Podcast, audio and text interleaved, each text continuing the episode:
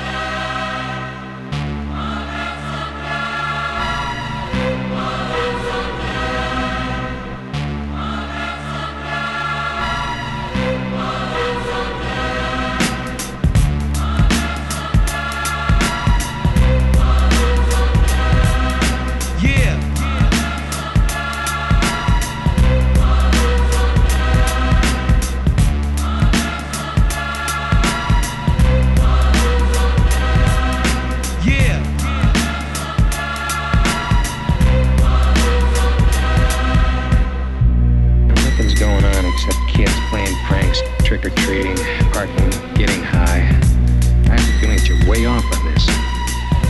You have the wrong feeling.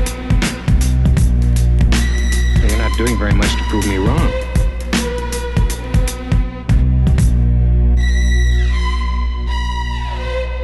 What more do you need? I watched him for fifteen years. Waiting for some secret, silent alarm. Death has come to your little town, Sheriff. You can either ignore it, or you can help me to stop it. More fancy talk. Doctor, do you know what Haddonfield is? Families. Children. All lined up in rows, up and down these streets. You're telling me they're lined up for a slaughterhouse. They could be. All right, I'll stay with you tonight. And if you are right, damn you for letting him go.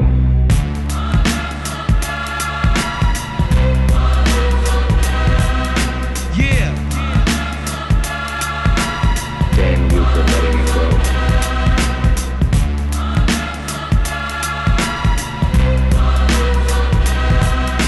Yeah.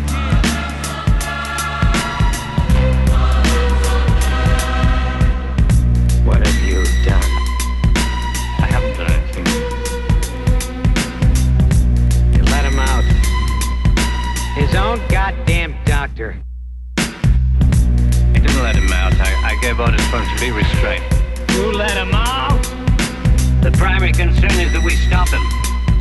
I can't stop until I'm certain he's dead. He was my patient for fifteen years. It became an obsession with me until I realized that there was nothing within him, neither conscience nor reason, that wasn't even remotely human. Ago, I stood up and, and fired six shots until he just got up and walked away. Couldn't have shot him six times.